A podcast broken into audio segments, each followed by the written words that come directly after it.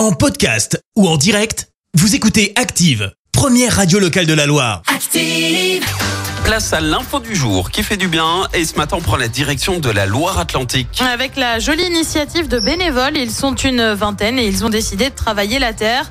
Ils ont lancé un potager, c'est simple, tout ce qui est issu de la récolte est destiné au Resto du Cœur. En tout, ils se sont fixé l'objectif de récolter 25 à 30 tonnes de légumes, aussi bien des pommes de terre que des betteraves, poireaux, oignons, courgettes ou encore des choux euh, qui vont être distribués sur trois sites différents.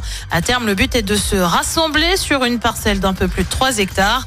Désormais, le président des Jardins du Cœur, comme se nomme l'association, espère attirer d'autres bénévoles. C'était l'info du jour qui fait du bien avec IRUP, la grande école de l'alternance. Management, ESS, informatique, technologie et industrie du futur, énergie, IRUP. IRUP.com.